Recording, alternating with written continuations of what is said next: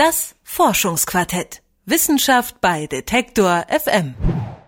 Wrocław in Polen ist eine der beiden Kulturhauptstädte Europas in diesem Jahr.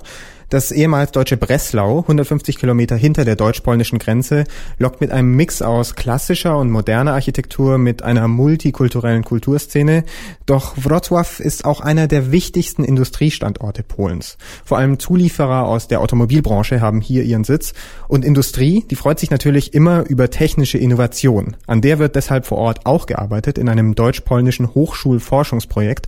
Studierende und ForscherInnen aus Polen entwickeln zusammen mit deutschen KollegInnen Kolleginnen aus Dresden Hochleistungslaser für die Industrie. Alexander Hertel hat ihr Labor in Wrocław besucht. Mikrometergenau schichtet das kaffeemaschinengroße Gerät Lage um Lage dunkelblauen Kunststoff übereinander. Und obwohl das Werkstück erst halb fertig ist, zeichnet sich bereits seine finale Form ab. Das Logo der Weltraumsaga Star Wars. Einige Meter abseits steht Lennart Schmidt und grinst schelmisch in Richtung des Geräts. Wegen Maschinen wie dieser ist der 22-Jährige hier. 3D-Drucken wird hier halt sehr stark betrieben. Das ist natürlich ein sehr interessantes Thema. Das war auf jeden Fall auch ein Grund, warum ich mich dann am Ende hier für den Standort entschieden habe. Der Standort, das ist die Polytechnische Hochschule im polnischen Wrocław, knapp 150 Kilometer hinter der deutsch-polnischen Grenze. Maschinenbaustudent Schmidt absolviert hier seit November vergangenen Jahres ein Praktikum im Forschungslabor der Mechanischen Fakultät. Eines ihrer Spezialgebiete Hochleistungslaser für die Metallverarbeitung. Der größte davon steht direkt direkt neben dem 3D-Drucker. Er zischt leise, ab und an sprühen Funken durch den Innenraum des drei Meter hohen Glaskastens, vor dem Student Lennart Schmidt innehält. Das ist eine Maschine, die für das Lasercutting eingesetzt wird.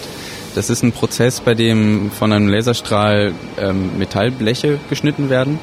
Also es ist halt ein Verfahren, mit dem sehr schnell Metallteile ausgeschnitten werden, um dann an anderen Verfahren weiter bearbeitet zu werden oder direkt verwendet zu werden. Schmidt studiert an der Technischen Universität Dresden, knapp 250 Kilometer westlich von Wrocław. Die Zusammenarbeit der Hochschulstandorte ist eng. Die Laserforschung ist Teil des Programms Fraunhofer Project Center for Laser Integrated Manufacturing. Seit 2008 kooperieren darin Forscher und Studenten der Polytechnischen Hochschule Wrocław und des Fraunhofer Instituts für Werkstoff und Strahltechnik in Dresden. Der Austausch lohne sich, meint Karol Kosak, der das Projekt für Fraunhofer betreut. Innovation und Wissenschaft aus Deutschland ist benutzt auf polnischer Seite und umgekehrt. Polnische Know-how und Innovation ist dann äh, betrieben auf, auf deutscher Seite an, an Märkten, wo wo deutsche Seite das nicht erfüllen, erfüllen kann. Dabei geht es vor allem um Grundlagenforschung für die Industrie.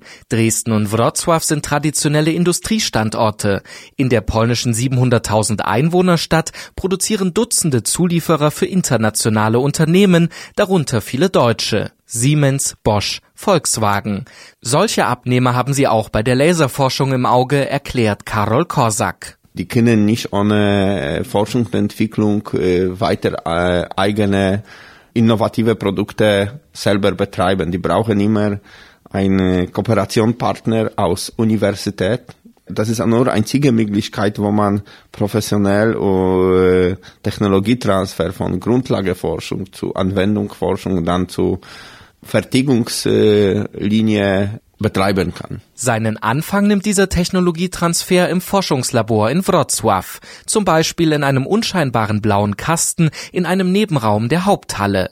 Hinter einem Sichtfenster des mannshohen Geräts arbeitet sich ein handgroßer Laser lautlos über eine Metallplatte adaptives Laserschmelzverfahren, erklärt Student Lennart Schmidt. Das heißt, man trägt erst eine Schicht Metallpulver auf, dann wird mit dem Laser äh, eine Kontur oder eine Geometrie in dieses Pulver geschmolzen sozusagen. Anschließend wird die nächste Schicht Metallpulver wird über die erste Schicht aufgetragen. Daraufhin wiederum schmilzt der Laser dann erneut Bahnen in dem Pulver. Und wenn man das Ganze dann ganz oft macht, also ganz viele Schichten übereinander legt, hat man am Ende eine dreidimensionale Geometrie. So entstehen aus dem Metallpulver Prototypen von Bauteilen für die Flugzeug- und Automobilindustrie. Im Idealfall erreichen die irgendwann die Serienreife und gehen in die Produktion. So entstandene Bauteile werden zum Beispiel von einem Hersteller von Autositzen verbaut. Der Zulieferer sitzt in einem Industriepark vor der Stadt und liefert in alle Welt, unter anderem an Volkswagen in Dresden. Das passe ideal ins Drei-Punkte-Konzept des Forschungsbereichs, erklärt Edward Chlebus, Dekan der Mechanischen Fakultät. Pierwszy to jest właśnie przemysł samochodowy. Das erste ist die Autoindustrie, das zweite der Flugzeugbau. Die additive Fertigung ist die Zukunft in diesen Industrien. Und das dritte ist das Supply Chain Management, also die ideale Organisation der Produktionsabläufe, um die Kosten zu senken. Vom Businessmodell über die Verwaltung bis zu den Fertigungsstandards sollen die kleinen Firmen auf dem gleichen Level arbeiten wie große Unternehmen. Że małe i duże firmy pracowały na tym samym poziomie integracji. Die industrienahe Grundlagenforschung im Laserlabor sei ideal dafür geeignet, meinen Dekan Chlebus und Karol Kosak vom Fraunhofer Institut. Erste Erfolge können sie bereits vorweisen.